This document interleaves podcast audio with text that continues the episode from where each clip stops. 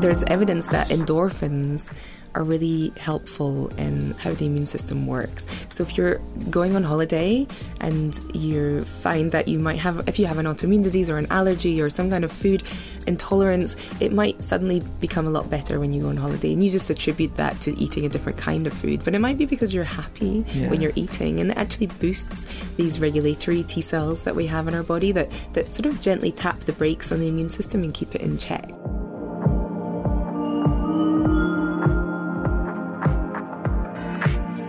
Welcome to the Doctor's Kitchen podcast, and in this series we're going to be talking about the information that frames my next book, Eat to Beat Illness, that is out in March twenty nineteen. We're going to be continuing the sort of conversations that we started in my previous episodes of the Doctor's Kitchen podcast, like eating for brain health, skin function and mood, and we're going to be tackling lots more subjects in medicine where nutrition and lifestyle certainly have a role.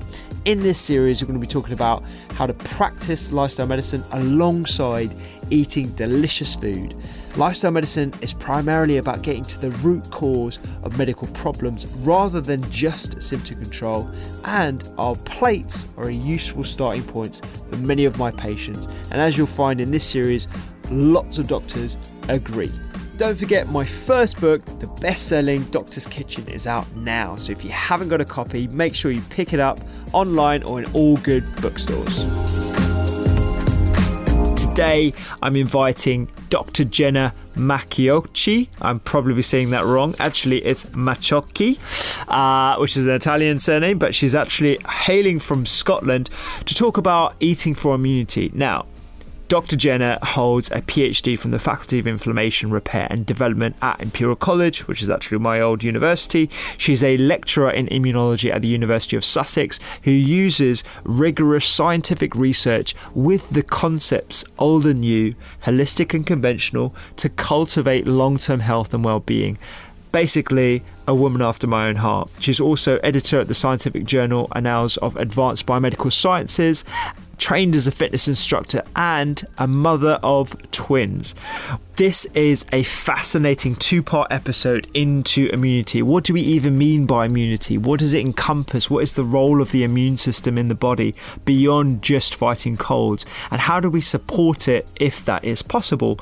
I actually believe that the knowledge and the way we talk about uh, immunity is misguided, and what I'm often asked is, what can we do to boost, or what supplements are there to increase my immune system activity? Whereas actually that's probably not what we want to do. Topics include fasting therapies, autoimmune disease, the definition of plant hormesis, as well as the types of foods and lifestyle practices that are super important for immune health. You're going to absolutely love this episode. Let's kick off. So to make this show happen, we need a sponsor, and I'm always very careful about who I sponsor and what I promote, and I'm very proud to promote Mindful Chef to sponsor this show. Mindful Chef are fantastic. They make healthy eating easy and fun. They deliver these nutritionally dense recipe boxes for you to cook at home. They're all less than thirty minutes. There are about sixteen new recipes every week. They are giving you ten pounds off each of your first two boxes, plus a free cookbook. All you need to do is go to mindfulchef.com forward slash kitchen and order your first box, and they'll throw in that cookbook as well. And it's just a very good way of starting your week right, adding some balance into your life. All the recipes are low in refined carbohydrates, and they suit all diet types. So whether you're vegan or whether you like to have a little bit of meat into your diet, they're great. They They champion British produce, and everything is organic and super, super good for you. I've actually had one of the boxes sent to me, and I thought it was very easy to make. Uh, I had a, a vegetarian chili with like black beans and mushrooms, and the spices were great. There was about three portions of veggies, and it was just generally a very easy to use box. So if you're interested to get ten quid off each of your first two boxes, so that's a total of twenty pounds, all you need to do is go to mindfulchef.com forward slash kitchen and order your first box. Jenna, welcome to the show. Thank you, Rupy. Thanks for having me. This is, it's been a while since we've spoken, yeah. but we finally got a date yes, in the diary. Exactly. And yeah, so I'm, I'm really, really excited about this episode. Yeah, I'm so I've been following your be work here. for a little while as well. Thank and you. The first time we met was mm-hmm. at my book launch. Yes, yeah, yeah. Yeah, we have a mutual friend and I came along. I already had your book at that point. Oh, actually, did you? So, oh, nice. Okay. Um, it was nice to come and um, see you celebrate that moment. Yeah, and, it was yeah. a mutual friend of ours, uh, John Payne, who's yeah. a photographer. Yeah. And um, yeah, I remember him just saying, oh yeah, I brought my mate along. Yeah. So, okay, yeah, that's cool. And then he told me, you're an immunologist, yes. you're interested in lifestyle medicine. I was like, yes. that's amazing, that's I great. Know, yeah. And even back then I was like, I think I must have said to you, we should get you on the podcast. Yeah. That was back in January twenty eighteen. Gosh, was it that long ago? So, yeah, yeah, yeah. yeah. We're here now. Um, Finally made it. So uh, we know a bit about you. We know that your uh, background is in immunology. Yep. How yeah. did you get into this space where you're interested in diet and lifestyle? Like, do you have a personal story? Like, what's your background? Yeah, I mean, I grew up in rural Scotland. So uh, I grew up on a farm, and I look back and I think, wow, that was a real privilege because it was very farm to table. And um, my mum was a professional cook, so she told me how everything she knew about cooking. But it was also an area of like a lot of rural poverty. You know, there mm-hmm. was a lot of industry closing, a lot of people that didn't have a lot. And I think that what growing up in that environment gave me was knowing how to cook and make something from nothing. And I think that's something that I think's been lost mm. in today's society. Where, whereabouts in rural Scotland was so it? It's in, in Ayrshire, in a farm. This is on the west coast. Oh, I don't. I haven't really. ventured west. Yeah, I've got to about it's very five, wet, and I think that's about it. Yeah, yeah, it's beautiful. It's very wet. There's not a lot there, yeah. um, and we had a really small farm. Um, and sounds idyllic. Yeah, it does now. Just imagine this farm to table food. Your mum's a professional chef. You're yeah, living off the land. Exactly. Yeah. Where, you know, she taught me because because everything's quite seasonal, you know, mm. we didn't have the variety of like exotic fruits and vegetables. It was really like what grew in that season, and you had I've to seen have that them. Scotland's got some amazing wild yes. fruits, haven't yes, they yes yeah and like yeah. mushroom season, you yeah. know, we're all over that. Berries that I never see here, like tay berries, they're like these giant raspberries. Tay berries, I've never heard yeah. of that. Yeah. I just grew up thinking I was normal, and then like I came to down south and no one's heard of those. So I've, I've come across this forager, I think it must have been on a T V programme, like yeah. a cookery programme, where he can mimic uh, different exotic spices from all over the world, like coriander wow. and uh, Thai basil yeah. from herbs foraged in Scotland. Oh my yeah, gosh, I have yeah. to check that I could have looked out. This guy up. I'll put it on the show notes, but wow. it is incredible. And that, that little snippet, I think it must have been on Saturday Kitchen or something, yeah. that little snippet really made me think, I've got to go to Scotland. Oh, I've really yes. got to explore the different yeah. sort of culinary landscape. Yes, yeah. I mean, I think not always um, the food is the first thing that springs to mind as being healthy. Yeah. We have things like deep fried pizza, you know. Yeah. But I think intrinsically, the kind of real traditional diet um, of Scotland, you can find that it is is relatively good for you, and it's yeah, it follows the seasons.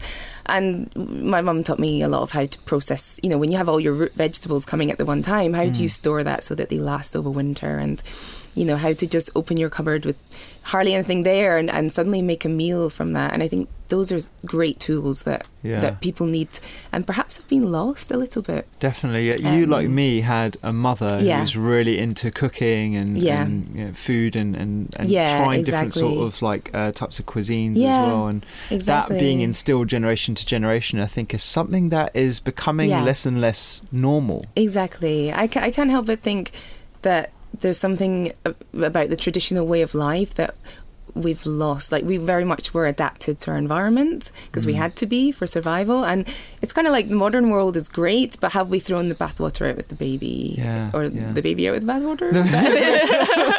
You know what I mean? One it's like things. Some of the elements of, of how we used to live perhaps might be quite useful now. Yeah, um, and it's a little bit lost. I love using that evolutionary perspective. Yes. Um, and yeah. I think that's going to definitely come into our conversation with yeah. immunity today. Yeah. Um, but taking that perspective, like, okay, what are we adapted for? And yes. how do we manage the advantages and the benefits of modern living yeah. with how we are designed to live, yeah. both from a mental and a physical perspective? Exactly. As well. I think when we unlock a lot of the secrets of evolutionary biology, it will yield a lot more in our understanding understanding of why we are the way we are, and then yeah. how to self-manage that to, to fit in with the modern environment, because that's not changing.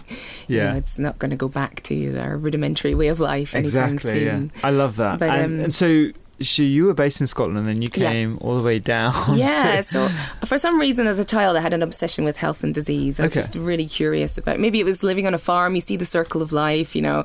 When I was thinking about what to do when I left school, um, I'd heard about immunology, and there was a course at Glasgow University in the medical school where they just do immunology, and it's very select, it's only twenty students, and I just thought, wow, this sounds really interesting, this sounds like this is the foundation of health and disease. And when I got there I was like, amazing, I found mm. my people, this is what I want to do. And that was almost twenty years ago now, so I've just been in the field ever since, and I love it, and I think there's always more to learn. Your passion definitely comes through on yeah. your blog, yes. on your uh, social uh, social um, posts, and um, some of the articles that you've done as well yeah. for, for major magazines. But let's get into it. So I think, and this is something we were talking about before mm-hmm. the show, that the vernacular around immunology is very misunderstood yes. and it's misguiding, I think, yeah. for a lot of people, because you'll you'll find lots of articles like, you know, these are the top herbs to boost your immune system yes. and yeah. you know, to, to kill a cold and all this kind of stuff. So I think we should strip it right back and yeah. actually talk about what we mean by immunity. Yeah, definitely. I think that's really that's probably what got me, you know, talking about this um, so much in the beginning, just hearing so much misinformation. Mm. Um And I think that the first thing to say that the immune system is this huge complex web that's all over our body. It's found everywhere, in the brain and all of your organs and your blood. And people like to think about it as being a single on-off switch. So you want to switch it on, fight infections, you know, create this force field that's going to keep you well, and then switch it off again. And it's actually more like a series of different switches, and you've got to have the right combinations. So it's a bit like a rheostat that you're constantly adjusting yeah. to get it just right. But then something in your environment will change, the season changes, and then you have to kind of tweak it again. So it's not just an on-off switch. I think that's probably a hang-up from when people died from infection, and mm. that's maybe going back a hundred or so years ago. Mm. Um, people might not make it to old age because they would die of infection that we don't see just now. So yeah. we're constantly thinking, and we'll switch on our immune system, be invincible yeah. to infection. But it doesn't quite work like that. And um, it's important to say that immunity is what makes us unique. So it's almost like your fingerprint. Even mm. in identical twins, their immune systems will be different. Um, It's the way that the receptors are, are recombined. There's a really unique way that the genes um, work to make the, the, the sort of repertoire of what we call our immune cells and all the different things that they can sense, so viruses, bacteria. So every one of us is unique. And there's a kind of fundamental reason for that, because, you know, if, if you think about a room full of people and you, you throw in a cold virus... Mm. If they were all to get sick to the same degree, we'd probably have died out as a species yeah. by now. So yeah. there's there's a, a fundamental reason why we're we're Im- immunologically all different, because, you know, some people might be more susceptible to bacteria, some of us might be more susceptible to certain viruses or parasites. But if we're all the same, we wouldn't have survived. Mm. So there has to be that kind of Um, uniqueness in our im- immune system. I love that analogy, actually, because yeah. that does tease out a lot about how one thing might might work for some person. Yeah. That could be diet, it could be medications, it could be yes. any sorts yeah. of things. Um, and it might not do anything for the other yeah. person.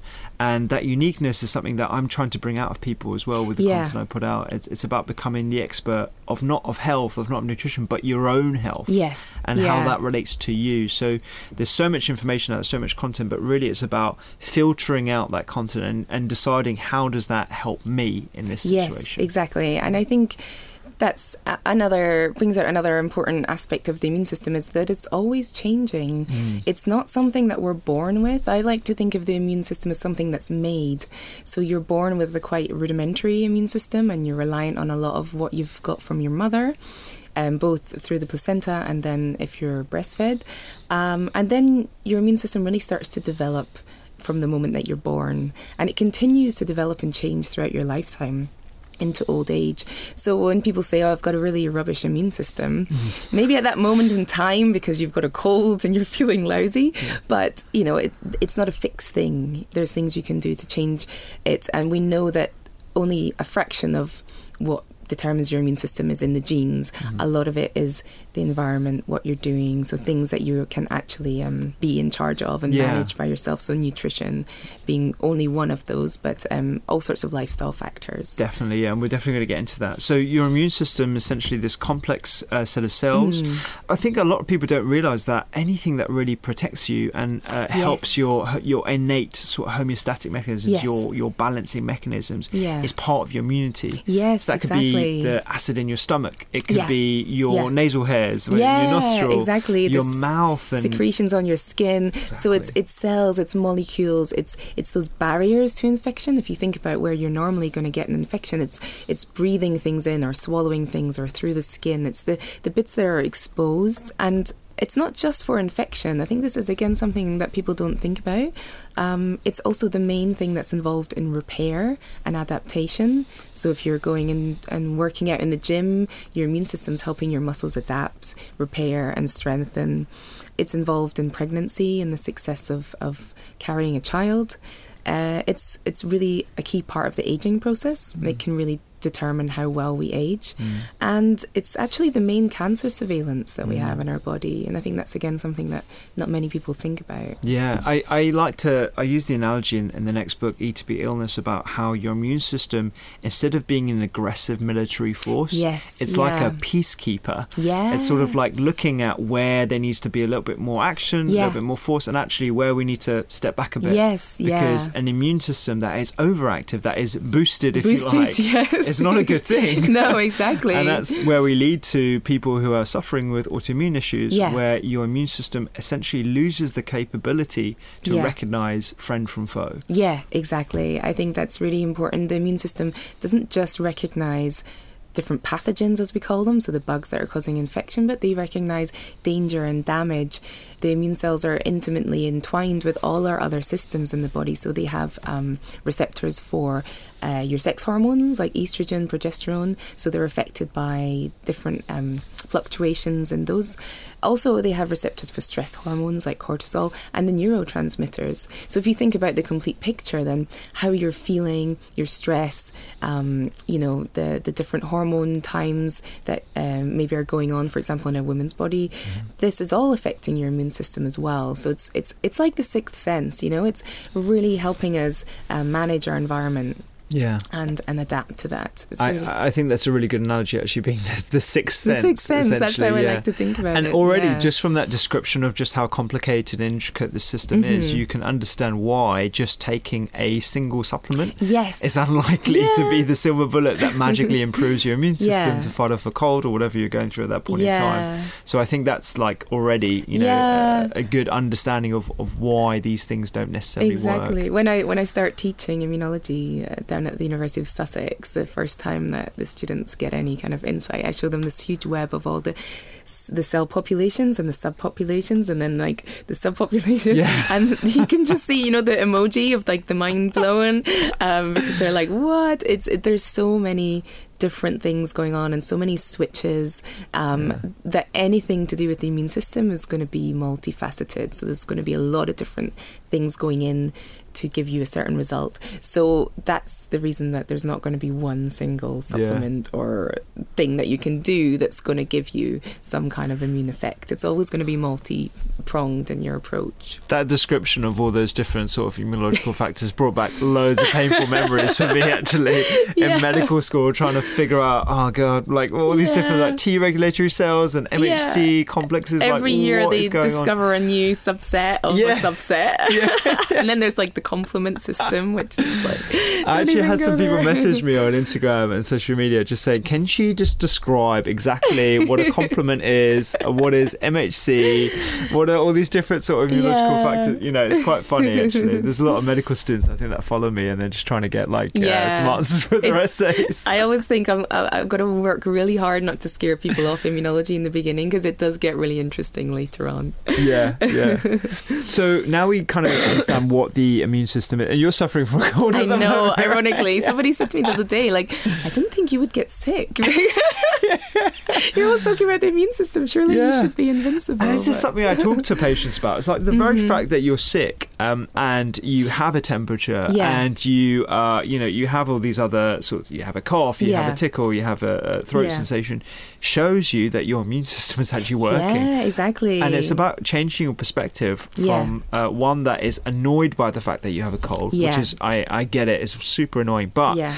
You should also be grateful and appreciative of the fact that your immune system is working. Yeah, exactly. And not everyone has an intact immune system yeah. that can tolerate that. Exactly. You're most likely going to be fine in a couple of days. Yeah, that's the thing. Colds and flus are self-limiting. There's so many different varieties, which is why it's normal to get a few every year. And most of the time, you don't even realize your immune system's working. I mean, we live in this really microbial world, and every mm. day it's just like fending things off. We don't even notice it. And every now and again, one might slip through the net, and then you get sick. And the symptoms are actually your immune system more than the actual infection in most cases. Mm. So they might be unpleasant, but you just got to ride them out. Yeah. And this is again where I think like modern life is hard because, you know, the general message is like go down the pharmacy, buy all the over-the-counter medications and then get to work and struggle through the day. Yeah. And um, if you actually maybe just took a day off or two and rested, you probably yeah. get over it a lot quicker. Exactly, yeah. Our producers actually were talking about uh, some cold and flu over-the-counter uh, medications. I was like, oh, do, what do you reckon about this yeah. one? I don't, can't remember what it was. It was some spray for the yeah. back of your throat. It's really funny. Even though I tell this to my husband all the time, he loves himself one of those, like, you know, the, you put the hot water in and it's like a paracetamol-based, yeah. like, decongestion thing. I'm like, that tastes disgusting. Yeah, I know, yeah. Save your money and yeah, we'll talk rest. about that, actually. With yes, the, the, exactly. Uh, the fever sort of um, yeah. balancing uh, medications and stuff. But yeah. now we know how complicated the system is and it's basically everywhere. Are there yeah. particular sites where the immune uh, system will dominate? Yes. Well, I think the one that you can't escape is, is the gut. Um, and I, it wasn't a, long until we're going to start talking yes, about the gut. Exactly. You, you can't not, not um, talk about the gut when yeah. you talk about the immune system. They are completely dependent on each other. Um, and it's that dinner party fact of like, oh, did you know most of your immune system's in the gut? Well, it's true, and um, there's good reason for that. I think with a lot of things in biology, the, the form follows the function, so the, the, the structure of the digestive tract, the whole architecture, it's optimized for digestion to get the most out of your food. That creates a vulnerability because it's actually the lining of your digestive tract is only one cell thick. So to me, that's like quite fragile. Mm. You know, there's there's all sorts of things going into your mouth every day. Mm. There's just the general bacteria and, and bugs that are in our environment that we're swallowing. Um, there's things that could be in our food that could make us sick. And just the food itself, how does the immune system know not to respond to that? So mm. because of that, there's maybe about seventy to eighty percent of your immune cells that line the, the digestive tract, and they form all these kind of unique structures that have unique ways to keep uh, surveillance on what's going on. So that's really quite important. Yeah, absolutely. I think that, that sort of... Um Uh, the the very fact that the architecture is only one cell thick yeah. shows you why it's so important to have yeah. immune cells there. Exactly. Because we're in constant com- communication with our environment yeah. via our thirty centimetre long yeah. um, uh, digestive sac, or the, the first part of it anyway. Um, and and that's why, you know, it's it's, it's just a natural evolution yes. as to why we have yeah, immune cells exactly. in those areas. Yeah, and, and you know, I think it's such a portal for um, infection, you know, that we have to have those defences there. Mm. It's interesting then to talk about the microbiome of the gut. This is getting a lot of airtime. People are getting more aware of the microbiome. And what we do know that if you do not have a microbiome, then your immune system does not develop. It's mm. it's completely uh, reliant on the colonization after birth of our microbiome to develop fully. So I think that's w- another reason why we should take care of our gut microbiome. Mm, yeah, it's um, one of those reasons why we're seeing with Uh, C-sections and yes. versus natural delivery, yes. those babies who have C-sections are more at risk yes. of having A T P, so allergic yeah. reactions and issues yeah. like asthma and eczema and stuff like that. Definitely. Not to say that that's a definite, uh, no. you know, it's a definite case study that you, you're definitely going to get asthma, yeah. but uh, you're certainly more at risk because of the um, issues with poor yeah. microbial development in the yeah, uh, infant exactly. digestive tract. And um, there's a lot of work trying to unpick those mechanisms because I think that's going to be really important to understand. Mm. That leads quite nicely on to the point that much of your immunity is actually set up in childhood. So many people who might be thinking, oh, I've got a terrible immune system, perhaps there are elements of what happened in those very early years mm. that have had downstream consequences. And I think it's always helpful to think about what you can affect, and, you know, instead of focusing on, oh, I was a C-section baby, or yeah. I wasn't breastfed, or yeah. uh, these things, it's, you know, you can't change those, so it's mm. better to think about what we can change. Exactly. It's a, I have a lot of patients actually in general practice who uh, over the last twenty years of their life, um, young patients, twenty or thirty year olds, they had recurrent illnesses as kids, yeah. and you can almost map a pattern with antibiotic use and C-section and, and not yeah. breastfed and all the other factors beyond yeah. just uh, nutrition and, and medications yeah. that may have led to them having issues with their guts or yes. issues with eczema, dry skin, and a, a whole spectrum of different uh, diseases yes. because of uh, a poor microbial environment. That isn't to say that they are they're sentenced to that for no. life, but there are certainly things that we'll yeah. end up talking about about how we can actually encourage exactly. microbial development. And yeah, you might just have a different set point because of those early events that happen, because you're you're more or less sterile when you're born, mm. um, and then you're subsequently colonised as soon as you enter into this microbial world. And it's it, it's useful to think of it as, you know, the microbes were there before us, so we've evolved with them. We mm. have to find a way to sort of have a, a mutual relationship. So mm. they actually do quite a lot for us in the gut. Um, they themselves are part of our immune defence, so we, we talk about the microbial barrier yeah. because they outcompete with any bad bacteria that could be coming in through the mouth and not giving them any space. Um, and they also make sure that those that delicate barrier of our, our gut is really strong and really tight.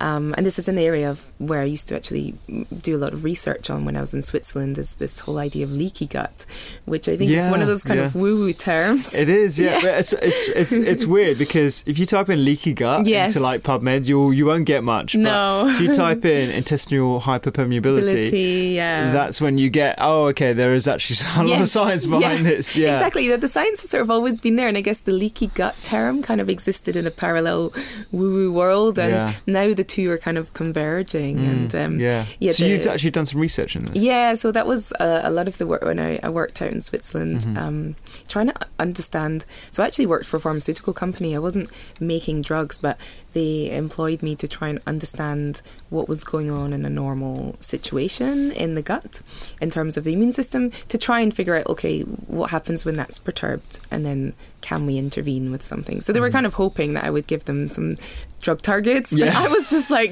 oh, this is amazing, I can unpick the science, what's going on. And sometimes you have to know what's happening in a normal situation to know how that goes wrong. And in a normal situation, those tight junctions that yeah. exist between these uh, these one cell thick yeah, uh, lining, the epithelial they cells. They increase and they decrease, right? And they yes. become more leaky and they become less yeah. leaky, but I mean, that's normal. That's normal. I think that's mm. a really important thing to point out, because people can get very confused if they mm. start doctor Googling leaky gut, yeah. but it is a normal physiological phenomenon.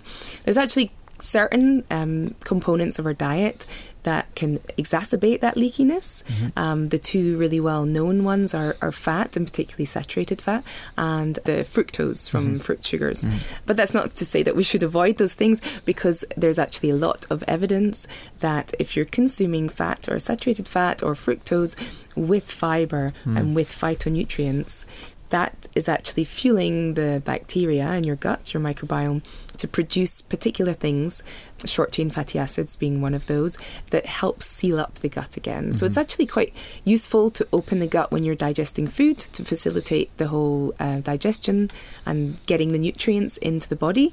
And then the fibre helps to shut it back, back up again. So would you say it's less about having a leaky gut or yeah. having a, a permeability of your gut, and more about the timing of how long you expose yes. those tight junctions to be open, essentially, uh, versus closed? Yes, I think that's the picture that's starting to emerge, and that, I think, ties in quite nicely to dietary patterns, um, rather than focusing on specific nutrients. Mm. So um how many times a day we're opening up the gut. And one of the reasons that opening the gut up is is detrimental for the body is because the, the microbiome that lives inside our gut can slip through those holes mm. into the bloodstream and all around the body. And while those are considered are good bacteria because they live in the gut and they do a lot of good things for us, when they get in the wrong place, they're just the same as any other bad bacteria. Mm. They have the same molecular patterns on them that send an alarm signal to the immune system. They switch on inflammation. Um, and this can all be happening at a sort of low level that you wouldn't perhaps even be aware of. There mm. is sort of no firm signs and symptoms of yeah. this going on, but I think cumulatively over a long period of time, yeah, then it could be that we start to see some some damage going yeah. on and, and things springing up.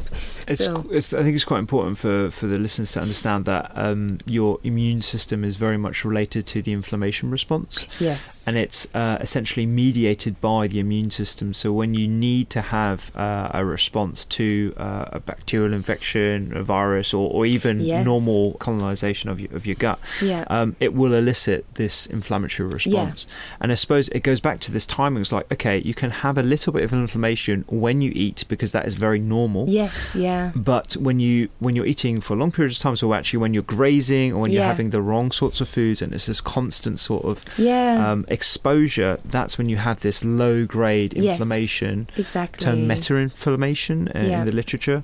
That um, can lead to uh, ill health outcomes. Yes, and yes. I think inflammation is just another topic that yes, we probably need to spend I know, another podcast yeah. talking about. I mean, I, I think the one key thing maybe to talk about with regard to inflammation is that it's it's acute by design. So it's only ever supposed to be a short-term thing. Mm. And then if it's happening all the time, it starts to take its toll on the body. Mm. And we, we call it chronic, so it's more of a long-term thing. But um, yeah, the, the leaky gut thing, I think people shouldn't be concerned about. Uh, it's normal, but I think that you, there's things you can do to prevent leaky gut, and fibre and phytonutrients are two of the proven ways that we know help tighten it up again. Yeah, sorry. I was going to yeah. say it ties in quite nicely with some of the work that's coming out about time-restricted eating yeah. and consolidating eating into certain times of the day mm. rather than the, the snacking.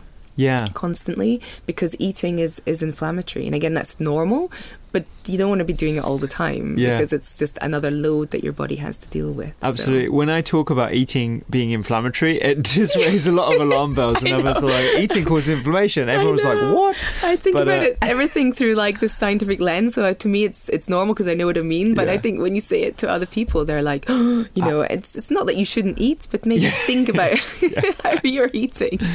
Um, and again, I think it just plays into modern life. Like, it's hard to sit down and have a meal. Mm. Um, and it's, it, you know, everything is rushing. Everything around us tells us to snack. So I, I lived in Switzerland for, for a long time, and I came back to the U K two years ago, and I was kind of like, this is, everything is prepackaged into little things f- telling you that you need to eat on the go.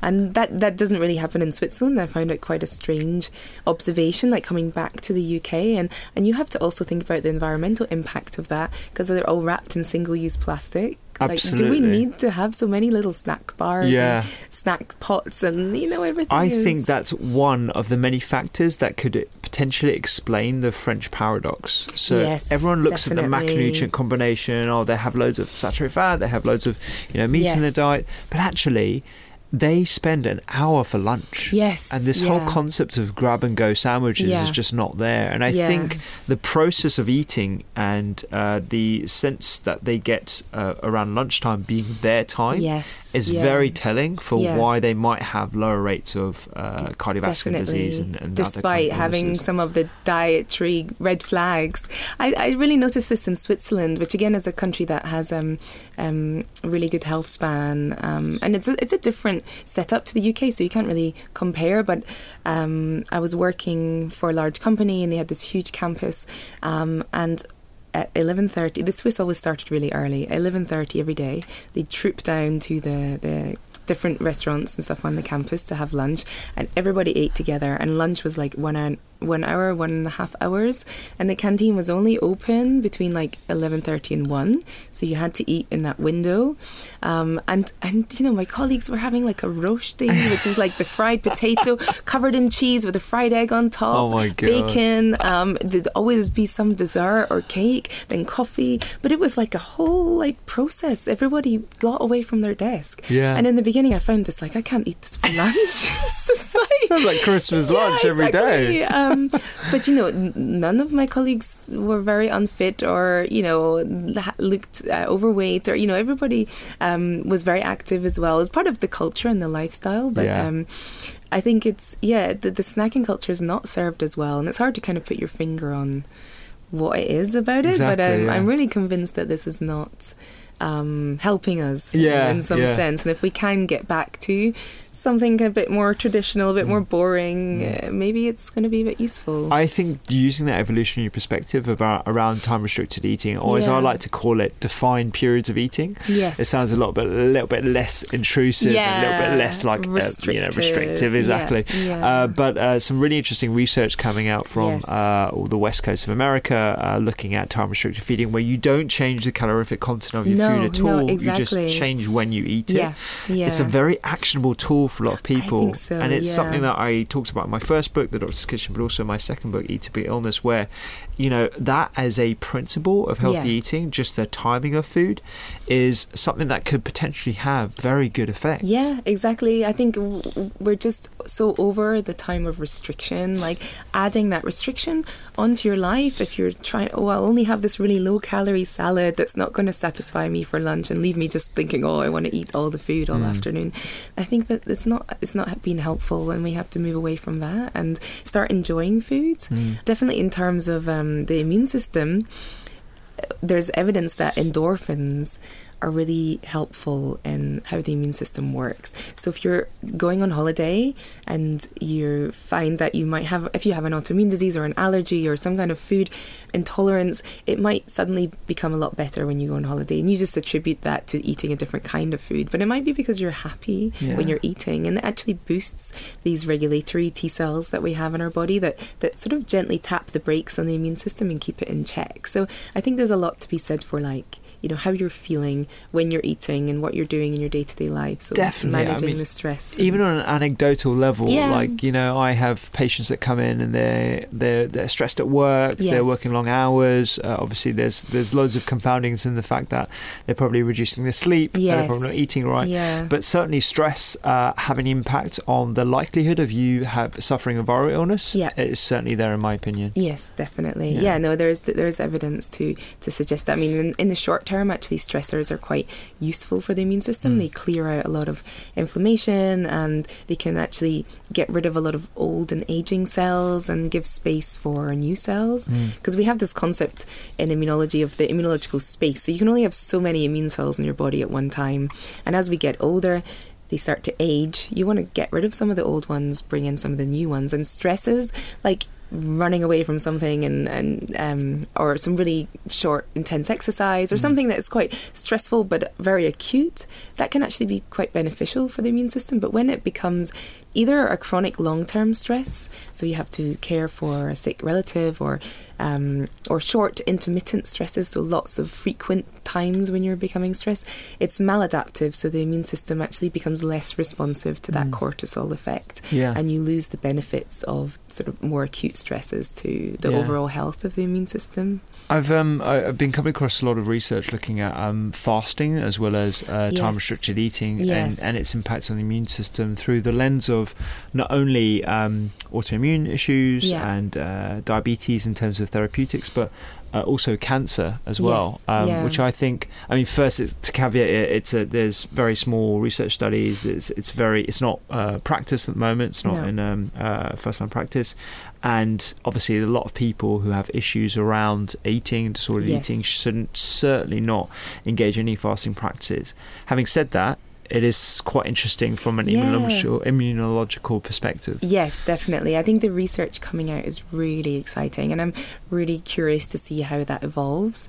Um, it is very experimental at the moment, but again, Fasting is considered another stress on the body, so the immune system is highly dependent on all nutrients, um, so all the macros, it needs protein, um, carbohydrates and fats, and all your vitamins and minerals. These are all necessary to help the normal running of the immune system, and they're really good at sensing nutrient status, so they they know what's going on and they can respond appropriately. And different nutrient sort of profiles in the body or metabolic profiles can seem to influence the fate of immune cells to go down either more regulatory paths or more inflammatory paths. So it seems to be like manipulating that could help um, t- redirect the immune system away from being quite uh, an autoimmune phenotype. So yeah. help people with that. Also, uh, fasting in itself will kill off any vulnerable immune cells. So as they age, yeah. Um, they're more likely to go wrong. Like anything with time, you know, as your car gets older, it's more likely to be a bit faulty. Mm. And um, sometimes there is a time where you just, you know, it's it's.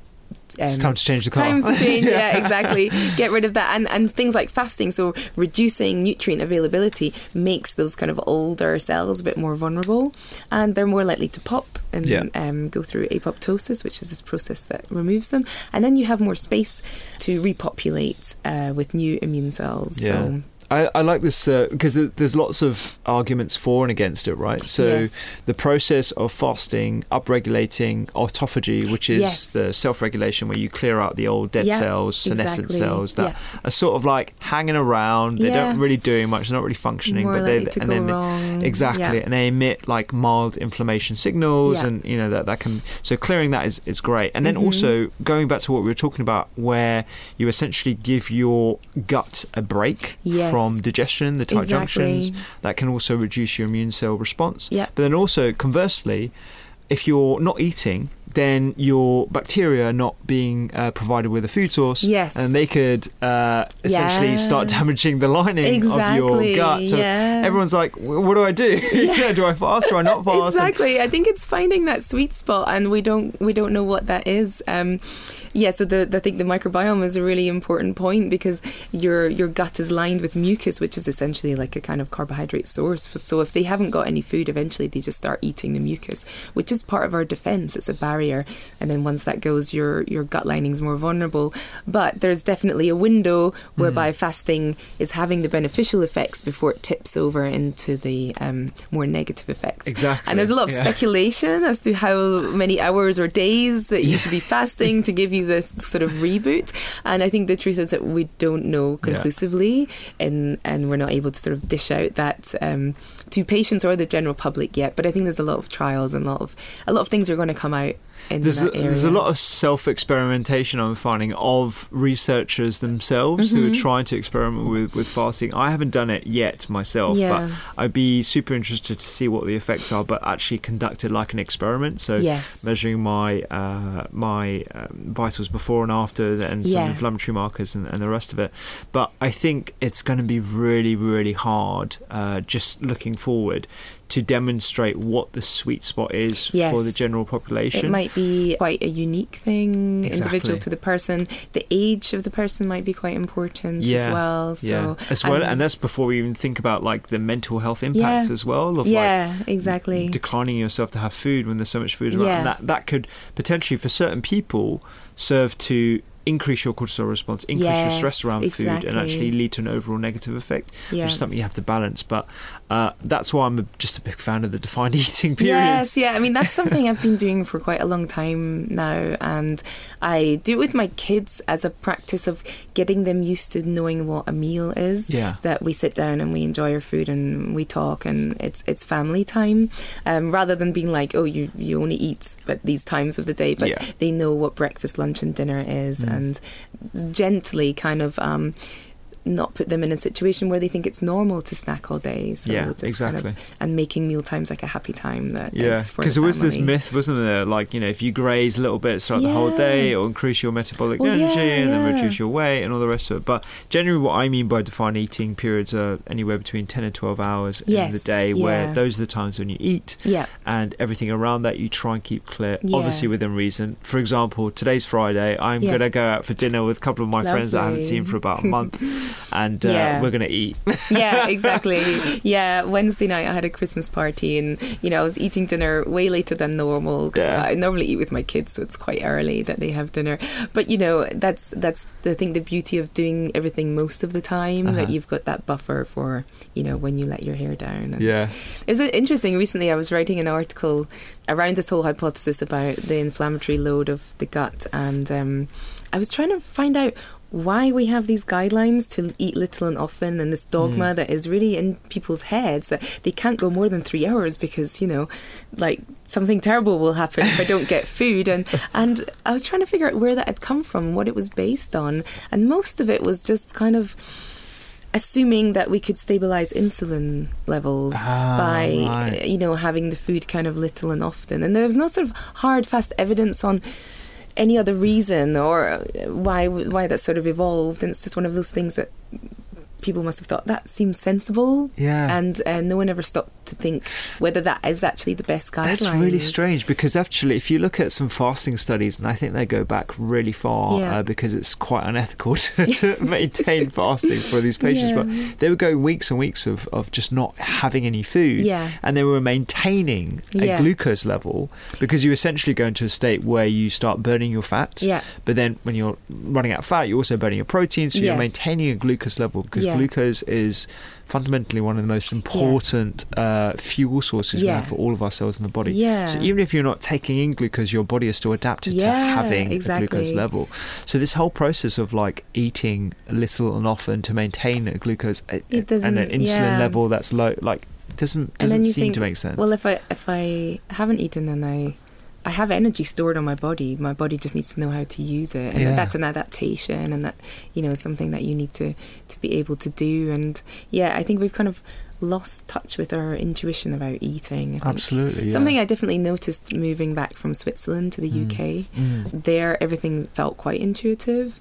Um, you know, people were eating these huge lunches. And I remember saying to my colleague Sven, like, you know, what do you, what do you have for dinner? And he's like, well, you know, in winter I'd have maybe a soup, and then in the summer maybe a salad. Okay. Around like five, six o'clock when he got home. But he'd right. had this huge, huge lunch, and yeah. there was there was nowhere to snack in the in the whole campus. You know, there was maybe one or two vending machines that you could find somewhere, and, and you know, that would have food available. But the, the, the restaurants and the canteen would just literally open during lunch and then shut again. And it yeah. was kind of just like, that's normal because that's lunchtime, and there was not the kind of um, grazing. It's definitely uh, not like what it's like here. There's yeah. like ten stores where you can get any sorts of food. And I just that. think you have to cut through the noise and think, what are my needs? Do I need all these little plastic pots of snacks all the time? Or, you know, can I wait till lunch and exactly, have something yeah. substantial that's not going to make me feel like I want to eat again before dinner?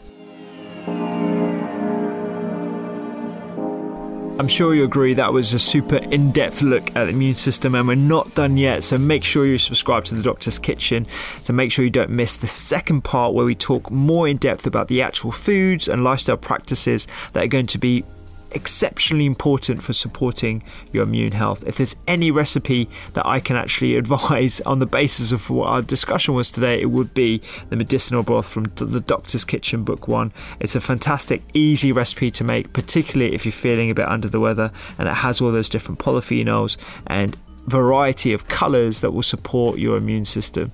You can find Doctor Jenna at d r jenna macciochi dot com, also on Twitter at Doctor Mac, and on Instagram, Doctor Jenna Macciochi. She's got some great articles on her website. I highly recommend you check this out, and they will be on the show notes on the doctors kitchen dot com. Make sure you subscribe to The Doctor's Kitchen and give this podcast a five-star review. It really does help people who might need the information find it on iTunes and all your other podcast players. See you next time.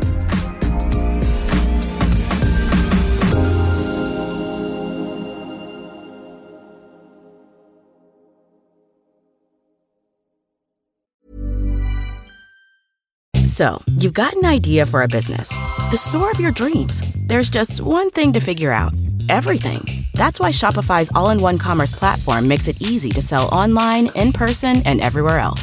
Sell on social media, source products with an app to get that first sale feeling.